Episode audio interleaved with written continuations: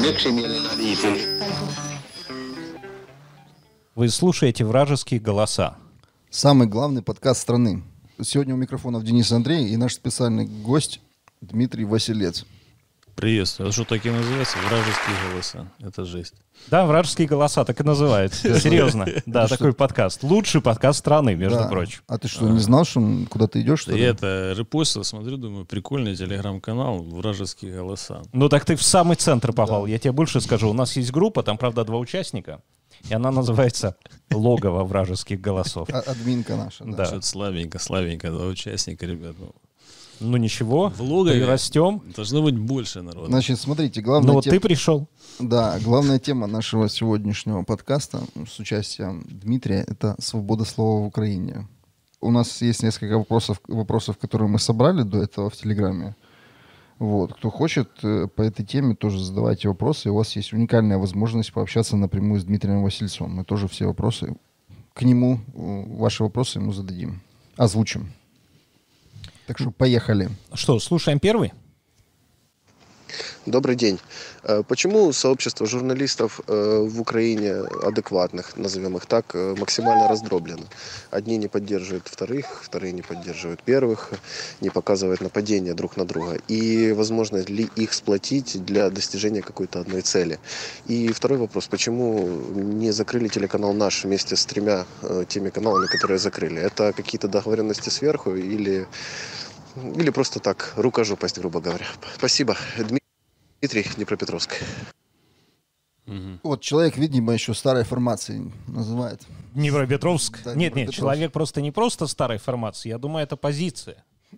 И так весьма и да. серьезная позиция. Тем более, я когда был в Днепропетровске, вот, там заходишь, ну, смотришь, раздолбанные улицы. И переименованные, переименованные в какого-то там чудака, э, непонятного, неизвестного. Если я так думаю, что раньше, когда улица называлась по-старому, она нормальная была. А вот тут бац, и покращения пришли. И теперь новое название, потому что вот если заезжать во дворы от центральных улиц, отъезжать, что там творится, это просто какой-то кошмар. Но если вот касательно вопроса, вот во многом на самом-то деле среди адекватных журналистов уже простроена хорошая коммуникация. Вот Андрей не даст соврать. Мы многих знаем, с многими общаемся, и как бы у нас в этом плане всегда настроена взаимоподдержка. И как пример, вот мы поддерживаем наших коллег с телеканалов зик, сто двенадцать, News One. Там у меня много друзей, я думаю, что вы тоже многих знаете оттуда, ребят, девчонок, которые там работают и в рамках журналистских стандартов очень качественно. И поэтому как бы формально утверждение немножко не верно. Единственное, что нету какой-то единой платформы с конкретными официальными там лицами, которые могут э, там выставлять какие-то тактические, стратегические цели и их достигать. Но это уже больше роль именно такой политической структуры, потому что какие могут цели и задачи выставлять перед собой объединенные такие вот журналисты. Яркий пример. Вот, э, как может развиваться вот, из журналиста, блогера, э, политик. Ну, это Анатолий Шарий. Мы это видели, на протяжении лет он вещал. И вот таким образом трансформация произошла в политическую структуру. Но еще, подожди, еще трансформация блогера из блогера и журналиста в политика не произошла. Ну, то есть мы видим есть хорошего... Много, есть много утверждений. Никто, подожди, по подожди, никто не, не, не ставит под сомнение то, что... Юридические факты. Подожди, никто не ставит под сомнение то, что Шарий хороший блогер, ну, классный блогер и классный журналист, но есть вопросы по поводу того, как он политик. Но, тем не менее. То есть, в принципе, из журналистики проходят люди в политику, это факт. Мустафа Наем. Считать ли его журналистом, который перешел в политику? Так не, ну, как, ну, как и журналист с пониженной говно, социальной ответственностью, говно, да. Как бы, к сожалению, да. Тем более, у нас, понимаете, в чем дело? Почему вот такая поляризация произошла в журналистской среде? Ну, потому что у нас на протяжении десятилетий работали так называемые там цензоры, типа там э, Детектор Медиа, там раньше не работает до сих пор. Телекритика, да, да, да, эти да. все помойки. Вот сейчас-то мы уже понимаем, что это все просто помойки, которые работают за заграничные деньги, э, пишут кляузы и доносы на журналистов и давят на собственников СМИ, чтобы этих журналистов адекватных, нормальных просто убирали с работы. Тогда еще в две тысячи пятнадцатом году мы вычислили вот такой вот механизм управления журналистским сообществом через вот эти так называемые организации, которые с какого-то недоразумения взяли на себя функцию определять, какой журналист работает по журналистским стандартам, а какой нет. И тогда мы сделали свое объединение медиа-иллюстрации, которое работало без никаких грантов. И мы там публично просто брали журналистские работы, разбирали там детально. Если журналист занимался разжиганием пропагандой, конкретной ненавистью и так далее, мы это публично рассказывали и выдавали премию Геббельса этому так называемому журналисту. В чем заключалась премия Геббельса? Ну, во-первых, это была красивая статуэтка. Там, где стоит Геббельс, и рядом две свиньи. Ну, свиньи, это получается, это вот э, то, во что журналист э, стремился превратить свою аудиторию. Ну, потому что все равно же какая-то часть людей верит этим журналистам с пониженной социальной ответственностью. Помимо этого, мы на особо рьяных готовили документы по сто шестьдесят первой статье и подавали эти документы в судебные инстанции в виде иска к этим журналистам, для того, чтобы они чаще ходили в суд и не забывали о том, что есть уголовный кодекс. Ну и в-третьих, мы их просто ловили возле редакции. Вот. И популярно объясняли, что журналистские стандарты нарушать плохо. Частенько, конечно, эти журналисты от нас убегали. Вот, ну, ловили например, как нормально или как вот, карась? Как бы э, мы тогда стримы как-то вот не додумались вести, но сейчас просто это разве что вот с моих слов будет. Так что вот Буткевич, например, когда мы его ловить пришли в редакцию этих украинского тыжня, или где он там работал, он прятался от нас. Вместо этого прислал своего какого-то этого, то ли главного редактора, то ли что, который поистеричил и убежал. Так вот он и сидел в своей редакции. А уже потом нас арестовали, и эта практика у нас, к сожалению, закончилась. Но я думаю, что в будущем все возможно. Это если касается вот э, этих всех моментов. И вот, э, вот эти вот грантовские организации, они же тоже, по сути, занимались определением среди журналистов, кто хороший, кто плохой. И таким образом у нас появились те журналисты, которые работают в сторону там, Евросоюза, НАТО, Соединенных Штатов Америки. Их обозначили как хороших, а все остальные плохие. Их, конечно, выживали максимально из профессии. И мы были, собственно, свидетелями этого всего процесса. Так у нас появились журналисты с пониженной социальной ответственностью и адекватные журналисты. Но мне кажется, они никогда не уходили с арены журналиста с пониженной социальной ответственностью, потому что, по сути, можно аж проследить путь очень многих сегодняшних громких имен, которые там... Ну, в я же как раз и говорю, там, жизни, да. Мустафа, там, Лещенко и прочие эти самые нерукопожатные персонажи. И ведь э, в чем дело? На самом-то деле, ну, человек более-менее с развитой, там, развитым интеллектом, психикой, они, ну, человек этот понимает, что для страны, для Украины вот такое конкретное отрабатывание на заграничные интересы – это убыток. И несмотря на это, вот эти люди с пониженной социальной ответственностью занимались своей деятельностью, а некоторые даже перешли, например, вредить там в Укрзалезницю там, или еще куда эти позабегали чудаки. Еще в Украбаранпром. Да, Укрбаранпром, да, то есть они сознательно шли, по сути, уничтожать государство. Ну, то есть это, по сути, такие откровенные враги народа. А, вот. И отсюда как бы можно... Я сейчас, конечно... извини, пожалуйста... Там пишут все равно, что плохой звук. Напишите вот в комментариях, хороший звук или нет. Потому что не, не, не, в, не в, в чем звук, заключается да. плохой звук? Он да. тихий, он некрасивый, он глухой, он звонкий. Так, продолжаем. Вот, Извините и, за паузу. И поэтому, конечно же, с учетом того, что вот до сих пор, к сожалению, осталась такая вот сумасшедшая поддержка всяких грантовских организаций, вот этих журналистов с пониженной социальной ответственностью, да, есть такие, которые откровенно радуются, когда в стране падает экономика, повышаются тарифы и так далее, и их задача объяснить людям, что так и должно быть, что это замечательно и прекрасно. Ну, то есть замечательно и прекрасно, когда у нас европейские цены на ЖКХ, но не европейские зарплаты. И вот э, их вот такая вот интересная особенность, вот этих журналистов, так называемых, с пониженной социальной ответственностью, как-то это оправдывать. Ну, то есть это, по сути, они становятся э, заодно с вот этими негодяями, коррупционерами и ворами, а в данном случае можно сказать даже и мародерами, которые на регулярной основе занимаются воровством. Вот, это то, что касается этого направления. И, а если вот понимать, насколько мы можем объединиться и насколько мы можем... Что, что, что не так? А, все нормально, да. Вот. А если касательно того, как мы можем объединиться, на каких основах и так далее, то здесь вопрос очень сложный, потому что э, просто встретиться, пожать друг другу руки, сделать красивую фотографию, это несложно. Ну ведь правда ж. И это уже было много раз. А вот что дальше? Какая конкретная практическая работа должна быть для того, чтобы ситуацию в Украине поменять в лучшую сторону? Вот здесь вот уже начинаются, как минимум, такие больше системные вопросы, на которые нужно давать ответы. То есть, что конкретно развивать? Ну, например, профсоюзное движение. Одна история. Например, там, свободную журналистику для того, чтобы был какой-то результат в правоохранительной среде, чтобы наладить вот эту вот... Если конкретно журналист нашел какое-то преступление, чтобы реагировала правоохранительная система. Это там одно, третье направление. То есть, если это политическая структура, это четвертое направление. Ну и так далее. То есть, нужна какая-то точка объединения. Работа для того, чтобы это вот организовать. Если вот брать среди адекватных журналистов, они и блоги делают, вот, и как-то отдельно и, и вместе развиваются, достигают результатов. Это и сайты новостные тоже. Например, «Страна» — его прекрасный новостной ресурс.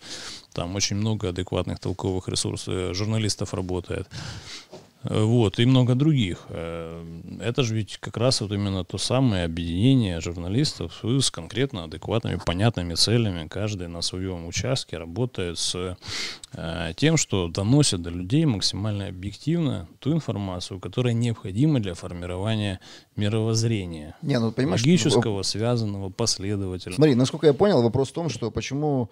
Отсутствует э, журналистская солидарность внутри адекватных э, журналистов, оппозиционных. То есть вот конкретный пример того, что нападения на телеканале «Наш» никак не освещались, на телеканал «Наш» никак не освещались э, телеканалами зик, сто двенадцать и News One. Я не знаю на самом деле, почему эти телеканалы проигнорировали это. Но у меня есть несколько объяснений. Во-первых, потому что этих телеканалов выключили по сути с эфира, и... как толком там была некая хаотизация процесса. А во-вторых, понимаете, в чем дело? Если бы действительно так называемые националисты хотели заблокировать работу телеканала «Наш», то есть забежать туда всем своим табуном, что-нибудь там кричать, разбивать и так далее, ну, как обычно они делают, то они бы не анонсировали эту акцию. Туда бы не успела, если бы они не анонсировали акцию, туда бы не успела приехать полиция в нужном количестве для того, чтобы их заблокировать. И это больше походило все-таки на такую э, глупую постановку, когда вот якобы националисты пришли туда, что-то побузили на камеры, потолкались, а в конечном итоге, собственно, разошлись. Тем более, что вот, э, странное утверждение, потому что я когда смотрел стримы оттуда, там на месте конкретно были журналисты и зика, и News One. То есть, как бы сказать, что они там не освещали с учетом того, что были там их журналисты, скорее всего, просто, может, этот эпизод не попал в поле зрения эфира человека. Что касается по поводу журналистской солидарности, ну вот, есть вот хороший пример вот этой журналистской солидарности, это конкретно журналисты харьковские с организации «Потом», которые занимались очень такой сложной темой, незаконной вырубкой леса в Харьковской области.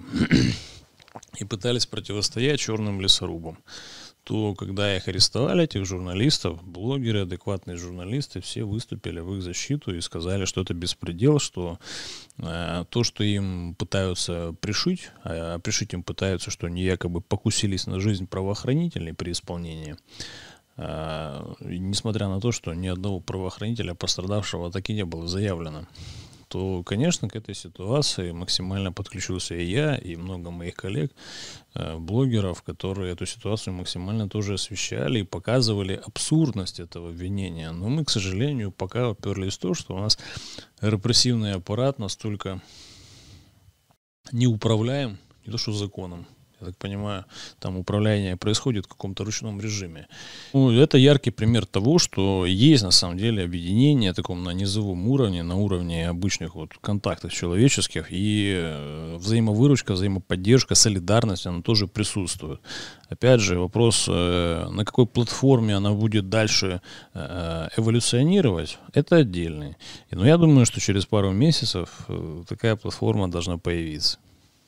Ну, я, я не знаю, Денис, ты можешь что-то сказать? Ну, на самом деле, смотри, я думаю, что просто сами по себе журналисты разобщены, нет какого-то серьезного сообщества.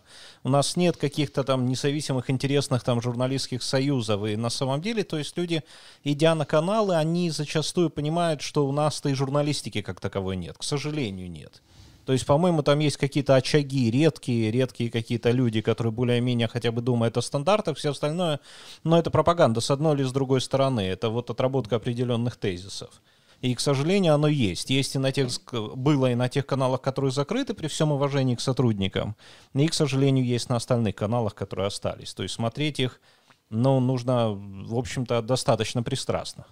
Именно поэтому сейчас есть много современных инструментов монетизации журналистской деятельности. Я вот пользуюсь таким инструментом и беспощадно критикую того, кого хочу на своем YouTube-канале. И негодяи из-за океана мне еще за это и платят. А что негодяи? Им все равно, они продают рекламу на твоем канале. Но это журналистика, это блог. Но это публицистика больше, это не журналистика. То есть журналист должен понимать, смотри, если журналист рассказывает о войне в Донбассе, то он не может стать только у украинского окопа и рассказать. Он должен стать у окопа со стороны ДНР. Это будет журналистика. Он должен показать две стороны. Он не может как бы сказать, вот там вот априори враги, вот у здесь априори друзья. Такая журналистика у нас запрещена прямо. Э, вернее, как э, в журналистском кодексе это есть. Да. А в нашем украинском уголовном кодексе этого нет. Ну, подожди, но тут большой вопрос тогда человеку. То есть он журналист или он не журналист? Кем он себя воспринимает?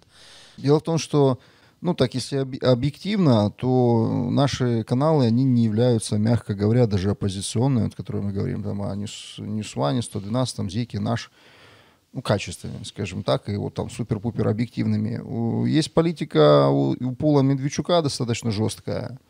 Там у них конфликт с Мураевым, поэтому они могут спокойно из-за этого не, не, ну, как бы не освещать нападки на телеканал «Наш», считая, что это может поднять их рейтинг. Но, тем не менее, ну, поэтому, там, грубо говоря, журналистам ставятся, я, конечно, сто процентов не знаю, что именно такая ситуация на канале, например, News One, но журналистам ставятся, мы, типа, не упоминаем, что телеканал «Наш» штурмуют националисты, чтобы не делать им рейтинг, не поднимать их. Ну, для ну, меня, не я, их у меня тоже нет такой зрителей. Информации, mm-hmm. потому что, во-первых, я там не работаю, а во-вторых, ну, ничего такого я не знаю, кто там с кем ругается, поэтому... То есть Мураев в этом отношении, он ведет более грамотную политику, то есть он, несмотря на то, что у них конфликты, они являются конкурентами, как и в политическом поле, так и в медиаполе, он, он все равно освещает эти конфликты и делает, конечно, ну, сто процентов правильнее, чем руководство телеканалов News One, сто двенадцать и зик. Но, опять же, там многое зависит даже, может быть, не от журналистов и руководства, сколько от собственников, которые вот примитивно смотрят на, на эти проблемы. Ну что, давайте еще один аудиовопрос. Давайте. Доброго времени суток. Меня зовут Ростислав, город Днепродзержинск. Сейчас его обозвали, не знаю, хутором Каменским.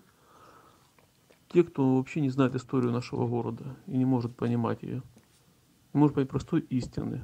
Каменское, да, в свое время было признано городом, но никто, не знаю, не хочет говорить о том, что в территорию нынешней черты города входят три села, уже даже четыре, наступленное водохранилище, вот, когда строили нашу ГЭС. Вот, вопрос Васильцу. Скажите, возможно ли решение проблемы к возврату, к памяти, к истокам и остального прочего без крови? Возможно ли это? Услышал вопрос, да?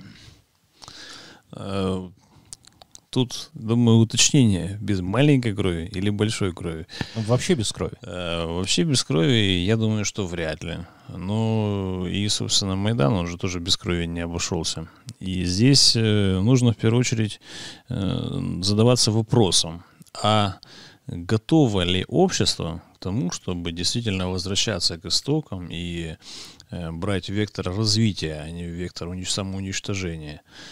То здесь, конечно, мы приходим к тому, что если мы, простые люди, сами не объединимся и не, вы, и не выстроим структуру, которая готова хотя бы защищаться, то о чем можно разговаривать? Конечно же, будет и дальше процветать вот эта тема, когда э, открыли кран денег, вот сформировалась политическая структура, там, закрыли кран, кран денег, люди там разбежались. Ну и, собственно, понятное дело, сейчас, на данном этапе, э, уровень доверия настолько низок ко всем тем, кто выступает с подобного рода инициативами, что без практики говорить о чем-то будет просто нереально. А практика — это всегда долгий, кропотливый такой процесс, э, что э, я не знаю, за сколько лет это возможно. Потому что без этого, без конкретных поступков, без команды, без... Э, объединение людей, которые защищают своих участников и э, защищают народ Украины, отстаивают Конституцию. Ну, этого невозможно будет сделать. И здесь для того, чтобы эту ситуацию поменять, предстоит очень большая работа. Здесь и восстановление профсоюзного движения, здесь и объединение людей под флагами вменяемых адекватных политических партий, которые не сдадут назад и которые, если и начинается нарушение Конституции, все-таки будут выводить людей на улицы и в рамках Конституции, конечно же, требовать справедливости и соблюдения закона. Ну и прочее, прочее, прочее. Ну смотри, мы видим, как люди выходят на улицу, выходят там фоповцы, в частности, да, которых быстренько уже там оседлали определенные политические силы, и все там красиво так пошло, нормально. По сути, если у нас вообще независимые какие-то митинги, где люди реально... Вот эта инициатива Подождите, остается тут, народной. Денис, тут какая история? Что вот, понимаешь, в чем дело? Когда структуры нет, и когда просто собрались, условно, по интересам какая-то группа, ну, конечно, будут их седлать кому выгодно. Ну, это нормальная история. Это естественно. А если бы там было, было объединение... у которых четко прописана программа, у которых четко обозначены цели и задачи, сроки и прочее, ну, тогда бы ни одна партия туда и близко бы не подошла, если бы не разделяла вот всех тех моментов, которые у них перечислены. А так это получается просто ситуативный бунт, неорганизованный. Поэтому, когда есть вот такое неорганизованное сопротивление организованным олигархам, у которых все прекрасно с деньгами, разбить их просто на раз-два. Сначала, конечно же, этот протест маргинализируют, ну а потом используют в своих целях. Да его даже не надо было маргинализировать, он там был маргинализирован с самого начала. То есть, ну... Конечно, ну, как сейчас в основном вот выводят людей на Майдан? Просто начинают открывать, там, не знаю, раздавать еду на Майдане, потому что нищих у нас официально только пятьдесят четыре тысячи, да. Бездомных у нас. Просто вдумайтесь в цифры. Сейчас этих бездомных, вот даже сейчас, вот мороз на улице, полиция выгоняет их с вокзала на мороз. А если волонтеры приходят их кормить, я недавно делал по этому репортаж, так они и волонтеров выгоняют с вокзала и запрещают им кормить украинцев бездомных, которые на вокзале греются. Это просто вдуматься, это недостижимо вообще, как это так получилось. И какие, какими нужно быть скотами, чтобы это вот позволять делать. Поэтому мы сейчас вот активно... присматриваемся, как эту ситуацию системно решить. А что с приютом на Суздальской? Вот где говорят масса свободных мест, туда никто не хочет идти. Там, говорят, он не заполнен даже наполовину. Почему? Там порядка сто пятьдесят койко-мест. Ну вот давайте просто вот соотношение цифр. Официальная цифра бездомных пятьдесят четыре тысячи и сто пятьдесят коек. Нет-нет, я все понимаю. О чем разговаривать? Мы говорим о том, что как ну, минимум сто пятьдесят человек понятно. Могли бы с вокзала ночевать в тепле. Ну, вот у меня тоже вопросы к тому, что, может быть, об этом просто приюте никто не знает, и оно только в каких-то очень модных телеграм-каналах инкогнито можно там это все читать. Ну, потому что для меня это загадка. То, что они афишируют СМИ и прочее, ну, у тех людей, которые на улице, зачастую смартфона нету. Зачастую конечно, даже конечно. Обычного телефона.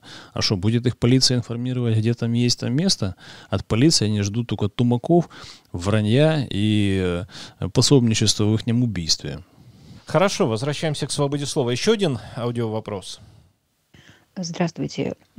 Я когда-то жила на Украине, но это уже было достаточно давно. Я сейчас живу за рубежом. И все равно, тем не менее, продолжаю, конечно, следить за событиями в вашей стране. Но вот меня интересует такой вопрос. Почему когда-то... Вот когда Зеленский в две тысячи четырнадцатом году назвал жителей Донбасса мразями, кланялся в ноги атошникам, благодарил их за то, что те, как он сказал, защищают их от этих мразей. Меня теперь интересует вопрос, почему никто из журналистов на этих конференциях или встречах с Зеленским не, не спросил у него, собирается ли он просить прощения, извиняться перед жителями Донбасса за свои слова. Почему журналисты этого вопроса не задали? Они об этом забыли? Они этого боятся спрашивать об этом? Или что? Почему? Спасибо. Ну, я тут не хочу, не хочу небольшую поправку сделать. Я, в принципе, не очень, мягко говоря, люблю Зеленского. Но, насколько, ну, насколько я понимаю, я смотрел это видео. А, насколько я понимаю, когда он употреблял мрази, это он употреблял не ко всем жителям Донбасса, а именно к ополчению, которое воюет. Ну, то есть не, ну, не, не распространял это на, на всех, там, не на всех, на всех мирных жителей. А выступая перед атошником, перед атошниками, он так выразился в адрес их. Ну, я думаю, что имеется, имеется в виду, вот почему не, Но почему не спросили, почему журналисты не добили вопросами, чтобы Зеленский, когда отвечал на них, все-таки показал свое истинное нутро. То я могу примерно ответить. Во-первых, политтехнологи Зеленского достаточно как бы грамотно с ним поработали. И все мы помним, что ему сказали, чем меньше ты скажешь, тем лучше, потому что тогда твоя дурь не так будет видна. И как только он давал там какое-то интервью, все начинали его смотреть, у него немножко рейтинг падал даже. И поэтому он просто молчал. И каждые люди, и каждый человек, это опять же политтехнология, он рисовал себе, что этот человек будет лучше, чем откровенное такое чистое зло в виде Порошенко. Поэтому здесь вот вопрос в том, опять же, мы возвращаемся к тому, что э, нам в Украине для того, чтобы эту ситуацию как-то поменять, нужна реально вот такая э, структура, которая бы методично своими делами и словами последовательно отстаивала интересы граждан Украины. Такой пока практически, ну, вот, вот сложно. Смотри, это назвать. Структура, это какое-то юрлицо, это общественная организация, это просто ГО, это какой-то профессиональный союз. Что это должно быть? Политическая партия новая какая-то? Я, я думаю, что это должен быть э, такое, вот, знаете, соединение политической партии, профсоюза, общественной организации, средств массовой информации. То есть э, здесь уже мы в двадцать первом веке живем, настолько вот информации много и настолько серьезная сейчас у нас проблема, что... Э, это должна некая быть, даже вот охранная компания, да, даже к этому вот можно еще так добавить. Это должна быть вот такая структура, которая многогранна. Но не которая, получится ли, что эта структура вот начнет у нас просто народа определять, что правильно, что неправильно, по сути, делает то же, что делает там сегодняшняя власть, что делала прошлая власть. Просто она займет это место, и вот, ну, немножко по-другому будет себя вести. Дело в том, что, опять же, такая структура не может существовать без идеологии, без четко обозначенной программы и э, пути реализации всего этого дела. И если общество будет видеть, что э, эта структура начинает, э, у нее слабость, слова начинают расходиться с делом, ну, тогда это уже, как говорится, проблемы лидеров в той структуре. Говорю лидеров, потому что я понимаю, что одного лидера в этой структуре быть не может. Потому что слишком быстро его закроют в тюрьму или там отошлют далеко-далеко, чтобы он никогда не смог вернуться в страну. То есть поэтому здесь нужна именно такая группа лидеров, чтобы эту ситуацию как-то действительно двинуть на современный новый уровень. Поэтому здесь, как говорится, нужно будет нам, народу Украины, крепко подумать, как сделать вот такую структуру самообороны, которая преследовала социальные, политические, еще и медийные цели. Но ну, сам... я, я могу сразу сказать, что раз задача стоит перед народом Украины придумать эту, создать эту структуру, то этой структуры не будет. Ну, это, Андрей, ты так говоришь, потому что, наверное, сам ленишься в этом всем принять участие. Потому что, вот, как мы знаем... Не, мне нравится, когда, надо, мне, когда меня обвиняют в бездействии, мне нравится, да, всегда.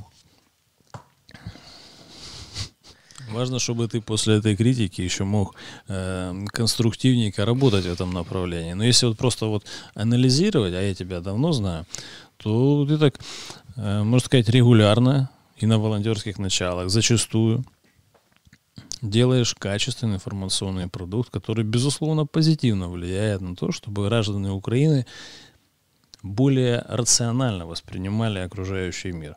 И в этом плане твоя лепта, она все равно есть. Вопрос, захочешь ли ты делать ее больше, это мы скоро узнаем. Ну, вот звучит что, как предложение, ну, такое, да? Вот как я с этим, конкретное. Как я с этим могу спорить вообще? Но все равно, мне кажется, страна слишком разнообразная. Человек с условного Запада, он слишком отличается от человека нет, с условного смотри, Востока. Давай, так а при чем тут? Это не, почему слишком? Не смотри, у нас нету журналистики. Давай вот объективно. Ну, к сожалению. К сожалению. У нас есть отдельные журналисты, а возможно, еще остались там старая гвардия, которая, которая каким-то образом, не то что каким-то образом, просто выж... ну, еще, еще есть. Но в основном у нас нет журналистики. Она у нас разложенная, она превратилась в пропагандонов, причем очень низкого качества. Да, ну, неправда. неправда. Ну, ну, это сто процентов. Ну, это я понимаю, у тебя, может, сеанс самокритики какой-то? Так ты я, ж, подожди, а я тоже... никогда не считаю себя, я никогда не называл себя журналистом. С чего? Ну, ты же в средстве массовой информации сейчас все это вещаешь. Ну, потому что, я тебе объясню, потому что журналист — это очень высокие определенные... То есть человек, который называет себя журналистом, он должен обладать определенными качествами, и это накладывает на тебя, ну, определенный кодекс поведения. Это как быть офицером. То есть офицер, вот человек, который, ну, воинское звание офицером, это подразумевает не то, что он командует солдатами там, рядовыми, а то, что у него еще определенные, ну, вот честь, там, какие-то правила. То есть он офицер всегда и на службе, и в обычной жизни. То есть если кто-то там, на, например, да он, тебе, и он да. идет, и два хулигана нападают, или один хулиган нападает на девушку, то этот, ну, офицер, у него нет выбора, там, вступаться, не вступаться. Андрей, это его послушание. Я, я, я, я тебе говорю, знаю. Да.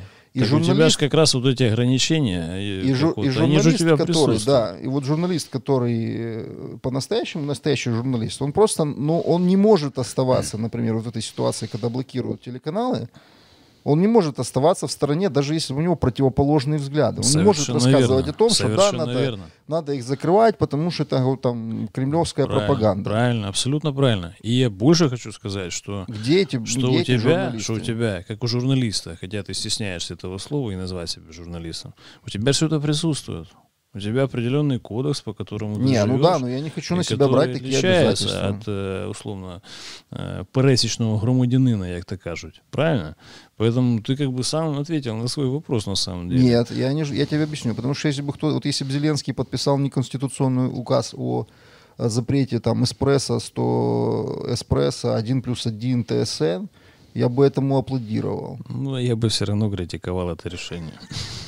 Вот, то есть я, понимаешь, я бы сказал, да, это незаконно, это плохо, но потому что это партия войны. Потому что они разжигают ненависть. Это радио тысячи хамов. Они, ну, по факту, а хотя можно меня не обвинять в этом, потому что они не являются средствами массовой информации. То есть это не... Не, они являются средством массовой информации. Не, ну по факту я имею в виду, что они, они не являются журналистами, да, но это средство массовой информации. Да. Они просто, вот эти трибуны, они дают возможность этим людям разжигать вражду. Да, а но, с другой стороны, но, кстати... По сути-то, да, ты как журналист наша... можешь только указывать на то, что правоохранительные собаки такие бешеные не реагируют на эту историю. И это их конкретная прямая ответственность. Ну, вернее, просто если бы у нас существовала служба безопасности Украины, а не вот эта коммерческая организация, которая сейчас, то, конечно, у тебя бы даже вопросов таких не возникало, потому что если бы они просто делали свою работу и привлекали к ответственности по сто шестьдесят первой статье за разжигание, то ну, нам бы не о чем было говорить. Слушай, там ну, вот на Экспрессе там в твоем всей грядкой сидели бы в СИЗО. В, ключевое в твоем рассуждении «если». Конечно. Шоу. А ты что, думаешь, случайно, как только Зеленский хочет там, э, или не Зеленский, даже не так, правильно сказать, группы вокруг Зеленского хотят поубирать э, всевозможные там заграничные кадровые там решения, типа Сытника и так далее, то сразу все послы большой семерки прям, э, где бы он ни был, там, либо в каких-то Чигиринях, там, в каком-то селе, либо у себя в офисе Банковой, срываются со своих дипломатических насиженных мест в городе Киеве и едут прямо к Зеленскому вычитывать его, какой он плохой и почему он все это хочет, негодяя, взять и поставить до каких-то не тех людей. То есть блокирование и разложение правоохранительной системы — это главное, чем занимаются наши враги из-за границы. Смотрите, ребята, тут пишут, что какой-то звук недостаточно хороший. Я, у нас сегодня проблема какая-то техническая с трансляцией, поэтому если вас не устраивает звук, вы можете отключиться. А потом в записи послушать. Да, потом в записи послушать, потому что запись у нас идет, ну, непосредственно с этой, как она, шайтан-машина, которая аудио записывает, то есть она будет в хорошем качестве. Вот, если вы считаете, что вы, это сильное издевательство над вашими ушными раковинами, то... Ну, можете, сможете послушать от, уже отформатированную запись. Ну, как бы нарезанную, там нормально. Без всяких пауз. Нашинкованную? Да. Без, без твоих песнопений, да? Да, песнопения уже ушли в прошлое. Нас ведет до, как там, райских врат, киевский патриархат. Так, с кем диалог, спрашиваю? С Дмитрием Васильцом. Для того, чтобы знать, с кем у нас диалоги, о чем мы говорим и вообще какая тема всех наших обсуждений, подпишитесь на телеграм-канал «Вражеские голоса». Да. И у Дмитрия тоже есть телеграм-канал, как называется? Дмитрий Василец, так и называется, удобно. Оригинально. Вот. Угу. Смотрите, мы просто в этом, через телеграм-канал публикуем все анонсы, там все обновления, все, кто гости у нас будет. Это такой у нас достаточно инструмент, ну, нормальный инструмент для того, чтобы публиковать наши новости, в том числе. И всякую муть не публикуем, только интересно. Да, и ссылки публикуем на трансляции, так что... Ну, в общем, по поводу журналистики... Да, я думаю, плюс, что мы более понятно, чем да. разобрали эту историю. Вопрос только, когда мы тебе еще... выдадим журналистское удостоверение? У тебя же нету, да? Ты же мне сделал. А, ну все. Ты же журналист, мы же тебя уже это... Но она уже посвятили, можно сказать. Еще выдадим. Сейчас я скажу, какого у меня журналистское удостоверение. Я называю себя не журналистом, я себя называю интервьюером. Да, все, закончилось. Перемены мест слагаемых сумма не меняется. В новогоднюю ночь она превратилась в тыкву. Да? Да. Ну, значит, хорошо, что я именно сегодня дошел в эфир. И да. обязательно сделаем тебе еще удостоверение. Продлим. тридцать первого двенадцатого. Канал один плюс один. Да, конечно. Но тогда эспрессо. Тогда тебя коллеги уже давно сожгли на костре. А что делать? Звук бубнящий, низкочастотный, микрофон у Васильца. Ну, микро... Во-первых, Василец плохо тихо, тихо говорит, он кашу не ест, и поэтому у него тихий голос. Во-вторых, он, у него другой микрофон. У нас не хватило денег ничего на третий микрофон для нашего подкаста. Он Но вы можете этим. помочь нам купить третий микрофон. Да, третий микрофон да, со там есть ссылка на донаты со стойкой. двести баксов стоит ссылка со стойкой, с, э, микрофон со стойкой такой же, так что... Не вопрос, да. да. Хотя Если этот там... микрофон, что интересно, он дороже. Он дороже, нормально дороже. Он ну, три раза дороже. Но он для репортеров. Но он для репортеров, да. Он немножко другого типа. Странно, что никто не задает вопросы про работу Васильца на СБУ. Кстати, да. Нет, там был вопрос. Был в предыдущей трансляции. Говорили, а Василец, там же какие-то там вопросы к тебе были. Так что да. мы, кстати, и думали эту... Ну, как думали? Ну, это такая тема тогда на ка эр тэ, говорят, вызвала резонанс. И когда мы с Андреем проводили первую трансляцию в этом году просто обо всем, там был вопрос. Я в шоке, читаю комментарии. Василец, СБУ, канал ка эр тэ. Что это вообще? Что это за дичь? Не, на самом-то деле, тут какая история? Что я вот честно добиваюсь всегда, что вот если есть там неопровержимые доказательства и прочее, публикуйте, ребят, публикуйте. И получается, вот постоянно вот, требую, требую, а зараза никто не публикует. Какие-то голословные обвинения от каких-то разных там полусумасшедших персонажей, да. Но вот выходить в эфир и говорить, ребята, я все, что там сказано, это какой-то бред, это бред сумасшедшего, потому что оно не основано ни на что, ни на чем, ни на какой логической цепочке, ни на каких фактов. Это просто какое-то больное умозаключение. Вот честно, не вижу смысла даже вот оправдываться и каким-то образом отвечать на подобного рода поставленные вопросы. Хотя мне вот многие говорят, что я не прав. Потому что когда я с такой позиции вышел на ка эр тэ и сказал, подождите, а за что мне оправдываться, если это бред сивой кобылы? То в комментариях я у себя, о себе узнал много нового, когда, оказывается, начали мне рассказывать о том, что ты, понимаешь ли, какой-то такой негодяй. Ну, я могу сказать, то есть я э, с... Э, вот Дима не даст соврать, я с ним не общался по этому поводу. Ну, в смысле, у нас не было э, никаких разговоров, как мы будем это... Будем ли мы вообще это освещать в эфире и как. Мы говорили, договорились говорить о свободе слова. Я могу сказать, что вот тот эфир на, на телеканале ка эр тэ, в котором э, Дмитрия обвинили в, в сотрудничестве с СБУ, там присутствовало четыре человека. Две адвокатессы, два адвокате, две адвокатессы, да, и два ведущих. Так называемых журналиста. Вот. И я просто достоверно знаю, что с тремя из вот этих четырех человек у Дмитрия Васильца есть, ну, был конфликт до этого. Выводы можете сделать сами. А второе, там были обвинения, по-моему, в том, что тебя вербанули до еще Майдана, да?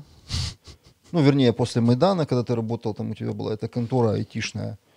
А мы с тобой тогда... Это ну, вообще прекрасно. Там да, вообще тогда... сказали, что ты провайдер, да, и там вот из-за да, этого это ты там мог отдавать прекрасно. Какие-то данные, да. Ну какая-то там такая ну, история. Я, я могу сказать, что в принципе очень нелогично вер...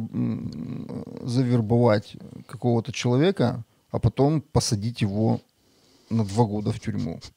Ну, это как-то... Не, не, не ну меня, даже там есть какие-то разборки больше... между башнями в СБУ, там разными там отделами, там одни там сажают одну агентуру, вторые другие, ну, то есть конкурирующие. Ну, это, короче, бред. Ну, я в это не верю. Просто если уже там Дмитрию Васильцу нельзя верить, то уже, наверное, просто никому нельзя верить, наверное, я так считаю вот в этой если, стране. Вот именно с точки зрения юмора, то у меня вот в этой истории всей э, забавляет больше всего то, что якобы какие-то ай пи адреса куда-то передали. Хотя по факту, ну, вот мы же живем в в двадцать первом веке, каждый знает, что у мобильного телефона есть ай пи адрес, его не надо никуда передавать. И любой правоохранительный орган может элементарно через запрос э, получить не то, что ай пи адрес, а даже где этот ай пи адрес перемещался. Вплоть но там мак адрес. ай пи адрес немножко другое. Да, адрес но... и мак адрес. Угу. Вот те данные, которые можно получить при вот обычном судебном запросе, которых там сотни тысяч делают чуть ли не там в месяц или в год, сложно представить. И при всем при этом заявлять это на полном серьезе, что как бы интернет-провайдеры, оказывается, если приходит какое-то решение суда, обязаны предоставлять эти данные, ну как бы вот и найти в этом зраду, ну я, честно говоря, вот просто не знаю, как с такими людьми общаться, это вот, ну, ну, ну, ну как? Но вопрос в другом, что, что они в итоге хотели, как бы хотели заклеймить тебя, хотели как бы испортить тебе какую-то репутацию, хотели вот обязательно это надо было сказать на ка эр тэ канале, где ты работал. Ну, то есть вот, вот это выглядело все очень так как-то...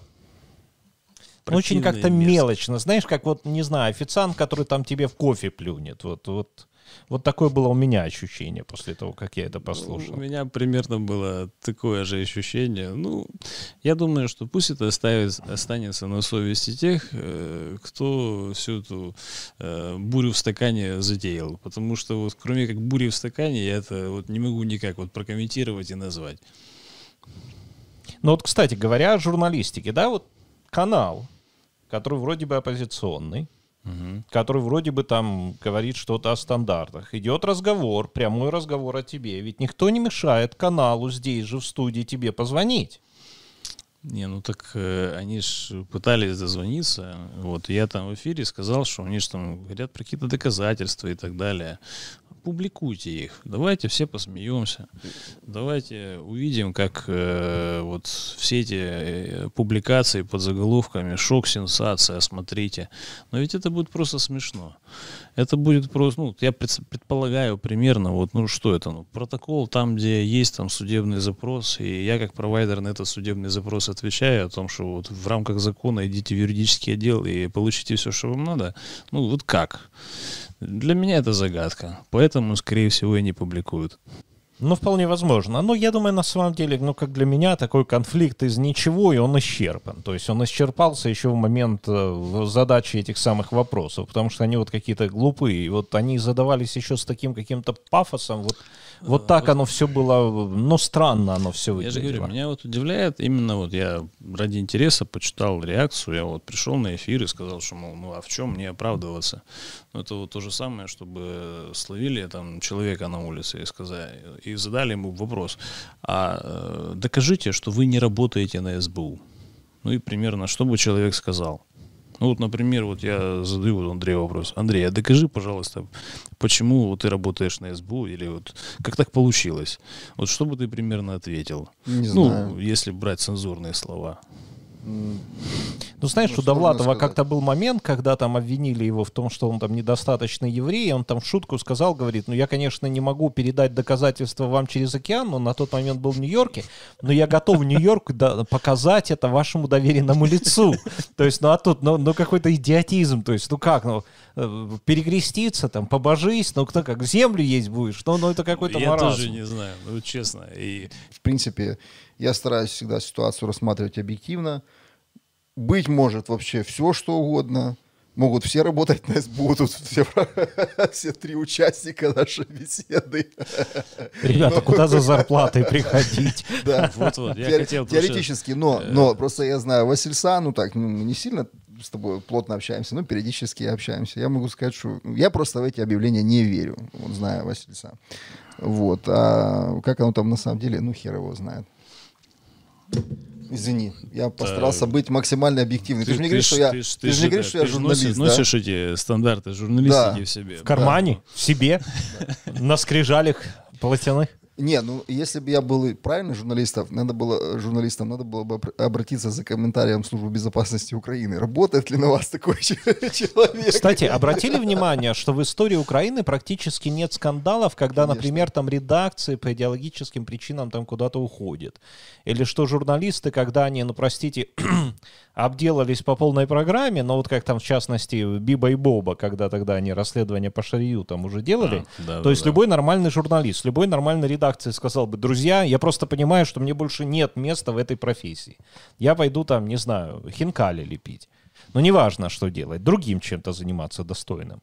А нет, ну, нормально все. Ну, утерлись и дальше. И все забыли уже. Слушай, все, а что говорить? Истории. Вот чувак, который...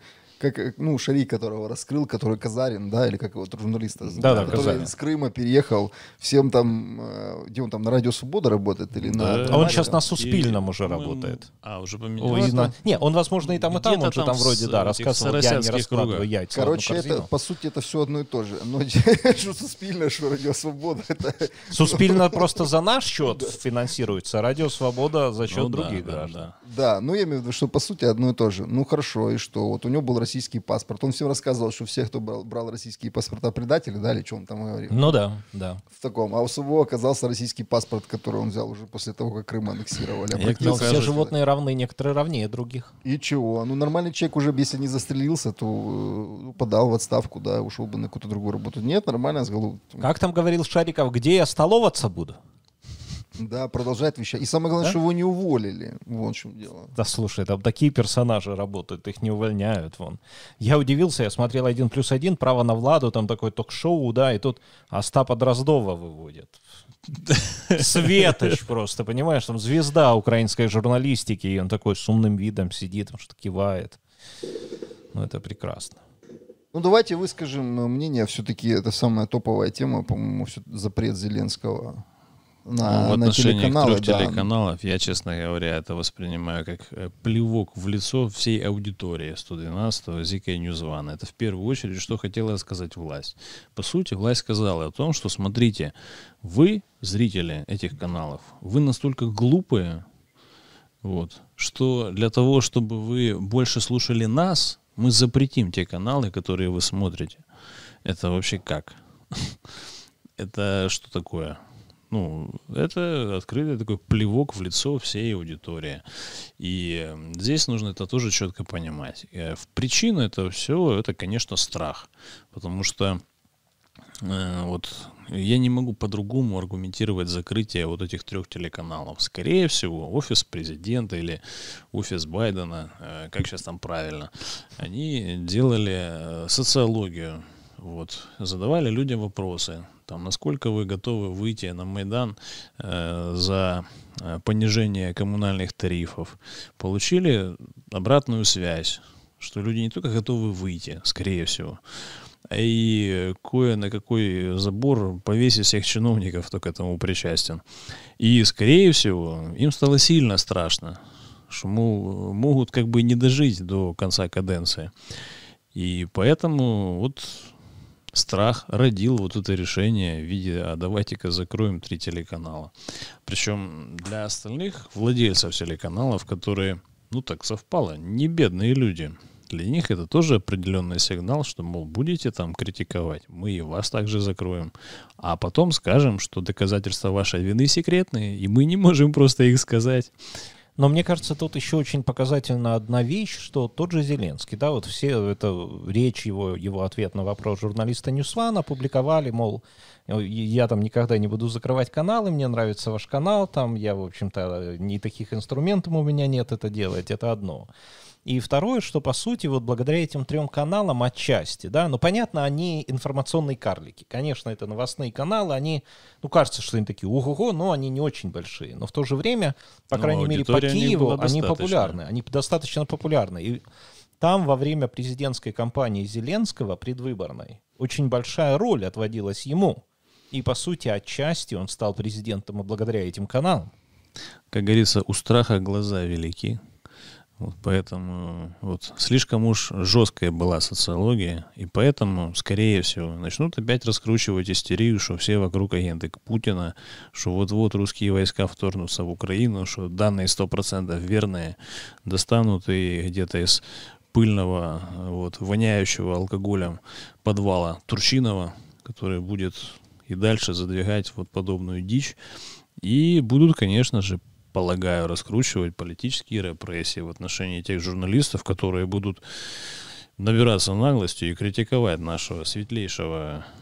Ну, на самом деле, смотрите, как начало все развиваться. Три канала закрывают, да, они там как-то сейчас работают. Все говорят о полутора тысячах сотрудников этих каналов. Тут же мы видим все эти такие пронацистские круги, которые быстренько заводят телеграм-канал. Он, по-моему, закрыт уже. Там начинает публиковать личные данные журналистов. Да ради бога. Не, не, нет, но понимаешь, тебе ради мои бога. Мои данные но, уже и всех более-менее адекватных но, журналистов, но вот они пример, уже и так миротворцы. Когда там двадцатилетняя какая-то девочка, журналистка этого сто двенадцать, которая жила а, в Донецке, да, и да, она, да. Ну, и там начинается просто травля. Я думаю, для нее, ну, ребенок, то есть, который там пришел, и вот ее просто начинают там макать, ей там приходится как-то нелепо оправдываться. Понятно, зря она это все дело, но она там пытается как может удержаться там на плаву в профессии, так скажем. Ну и кто знает, какие они вообще методы придумают, ну, и как они начнут том, на них воздействовать. Дело Самое том, главное, что, что было. МВД просто она просто говорит, ну это вот там как-то оно так... Не, это уже была история, потому что вот и при Порошенко, Кацабу, Муравицкого, меня и многих еще других просто начали по беспределу сажать и писать там информационные террористы, хотя такого понятия в Уголовном кодексе не существует. И вот сейчас при Зеленском мы просто видим, как эти времена возвращаются, потому что слишком у власти хочется все-таки остаться, а социология говорит, что с учетом таких покращень может так и не случиться. Нужен срочно какой-то внешний враг. Нужно чтобы гибли украинцы, чтобы максимально стреляли. Скорее всего, с этим связано и обострение на Донбассе. Потому что нужно, чтобы это обострение но, но, но хорошо, произошло смотри, именно вот... нашей украинской власти. И как мы знаем, вот неделю буквально до закрытия каналов мы видели, как начали бурно развиваться какие-то эти задержания нашей коммерческой организации СБУ. Когда они начинали, то там какого-то пенсионера задерживают, потому что он там хотел какой-то референдум провести, раздавал листовки за там, восстановление Украинской Советской Социалистической Республики, то разоблачили ряд телеграм-каналов и сказали, что смотрите, я же ведь просто взял и почитал обвинительный акт, вернее, подозрение, подозрение, вернее. Вот этим людям, которых привлекли к ответственности. И в этом подозрении прямо пишут о том, что основанием для задержания той девушки, которая сейчас конкретно ну, это сидит по в Харьковском да, СИЗО, да. Да, экспертиза. И в этой экспертизе прямо написано о том, что э, вот эти посты, которые были на этих телеграм-каналах, они критиковали медреформу, они критиковали закрытие больниц, они критиковали повышение ЖКХ, они критиковали земельную реформу. И это все, это в экспертизе написано, прямо негативно влияло на образ украинской власти для широкой общественности. И поэтому это государственная измена. Все. Ну, сто девяностая статья. Логика такая. И это они не побоялись опубликовать в открытом доступе. Причем примерно но, то но же как самое... побоялись? Они обязаны это публиковать? Примерно, это реестр, это должно быть в открытом доступе. Примерно то же самое было у меня в уголовном деле. Я ж э, все это, можно сказать, прошел на практике. У Руслана Кацабы, у Василия Муравицкого. Подобного рода шизофрения, она как бы не нова, она начиналась еще тогда. Сейчас мы просто видим мутацию этой шизофрении и президента, который готов читать суфлера любой текст, который ему засунут. И плевать на то, что он говорил раньше. Он может сказать, что это была шутка. Ну, отчасти да, но с другой стороны, вот, понимаете, это такое движение в никуда. Вот, вот, вот мы просто понимаем, что оно заходит на другой круг. Наверное, кому уже нет сил терпеть, у кого есть хоть какая-то возможность уехать, тот уедет. У кого нет, он будет доживать. То есть мы понимаем, что вся та активность, которая может быть, она должна быть либо оплачена, как Майдан тринадцатого-четырнадцатого года, и четко организована. Вот нет какого-то такого движения снизу. Но, может быть, пока вот то, о чем ты говоришь. На самом деле оно есть. Иначе бы они не боялись. Иначе бы они не хватались за голову, когда читают социологию. Именно поэтому они сейчас очень сильно переживают и включают репрессии. Потому что репрессии подобного рода, это уже, знаете, последний как бы аргумент. Вот. И даже вот уже, когда вот они начинают их раскручивать, ну вот честно, не страшно. Ну вот не страшно уже. Если вот тогда раньше, вот я так полагаю, что вот многие журналисты испугались, то в этот раз, я думаю, что это уже как бы будут воспринимать, несмотря на то, что там и аресты, и все остальное, ну как бы не так, потому что уже мы это уже все прошли. Украинское общество эволюционировало во многом, и процессы по объединению на таком обычном уровне, он есть. Тем более есть сейчас социальные сети, телеграм-каналы и так далее. То есть вариантов и инструментария хватает. И поэтому им так страшно. И поэтому они сейчас эту всю истерию включают. Истерию включают. И здесь я думаю, что просто нам нужно усилить работу в этом направлении. Потому что у многих, конечно же, может уныние там настать. Там опускаются руки должны и так далее. Теории. Но я все-таки верю в то, что Украина и, по сути, наша вот земля. Есть тут качественные люди, их много, я с ними очень часто сталкиваюсь. Нам просто нужно поработать в направлении объединения и изменения этой ситуации в лучшую сторону. Ну и, конечно же, на следующих выборах сделать все возможное, чтобы не получилось больше вот так нагло взять, да и обмануть весь народ Украины, а потом рассказывать, что я пошутил, или просто ничего не рассказывать, а читать суфлера всякую дичь. Ну смотри, хорошо, но следующие выборы, понятно, они даже могут быть неочередные, что вполне возможно. Но с другой стороны, вот так вот если глянуть, да, я согласен, что нормальных людей немало, и хорошо, что немало. И адекватных людей, и здравомыслящих, и каких-то трудолюбивых, и которые вот могут что-то делать, они есть. Они, слава богу, еще есть здесь. Вопрос в другом, что насколько эти люди окажутся в определенном... Но мы должны понимать, что за Зеленским стояла огромная махина пиара, то есть как минимум те его фильмы, как минимум это вот история, что давайте-ка возьмем человека не из политики, который вот нам покажет. Я думаю, они отбили охоту брать любого другого человека, не из политики, потому что все понимают, ну пусть он лучше другим делом занимается. Поэтому здесь нужны практические дела, конкретные дела, поэтому я говорю, что это здесь долгая история. Понятно, да-да. Потому что вот этих петухов, которые красиво кукарекают, уже настолько люди наслушались, что вот это кукареку уже не воспринимают. Нужны практические дела, нужна некая история. Нужно, чтобы люди, которые в команду в эту войдут, они дорожили своей репутацией, они уже своими поступками и делами показали, как они относятся к этой истории, то, что сейчас происходит. И тогда мы, конечно же, увидим совершенно другие решения от вот этой команды. А в этом плане тут нужно признать, что люди максимально консолидировались, несмотря на все эти репрессии, несмотря на весь этот беспредел при Порошенко. И э, жаль только то, что мы не поработали тогда для того, чтобы создать условия, для того, чтобы у людей все-таки была возможность принять правильное решение на избирательных участках, а им, к сожалению, сделали опять наши олигархи выбор без выбора. Денис, ты хочешь высказаться по поводу закрытия телеканалов? Давайте так, вот буквально две минуты. Первое, я считаю, что закрывать телеканалы плохо. То есть это факт, это вот априори, потому что это цензура. Даже там придумывая что-то о собственнике, какой бы он ни был там мудак. Просто тем более, что эти каналы, ну, я не знаю, какой он, хороший, плохой, не знаю. Я вот не знаком с ним лично, видел его, но не знаком. Но вопрос в другом, что как бы их плохо действительно, это ненормально, это неадекватно, это показание нездорового общества. Я считаю, что общество имеет право на разные точки зрения, и люди имеют право получать информацию ту и такую, которую они хотят. Все, вот это мое мнение.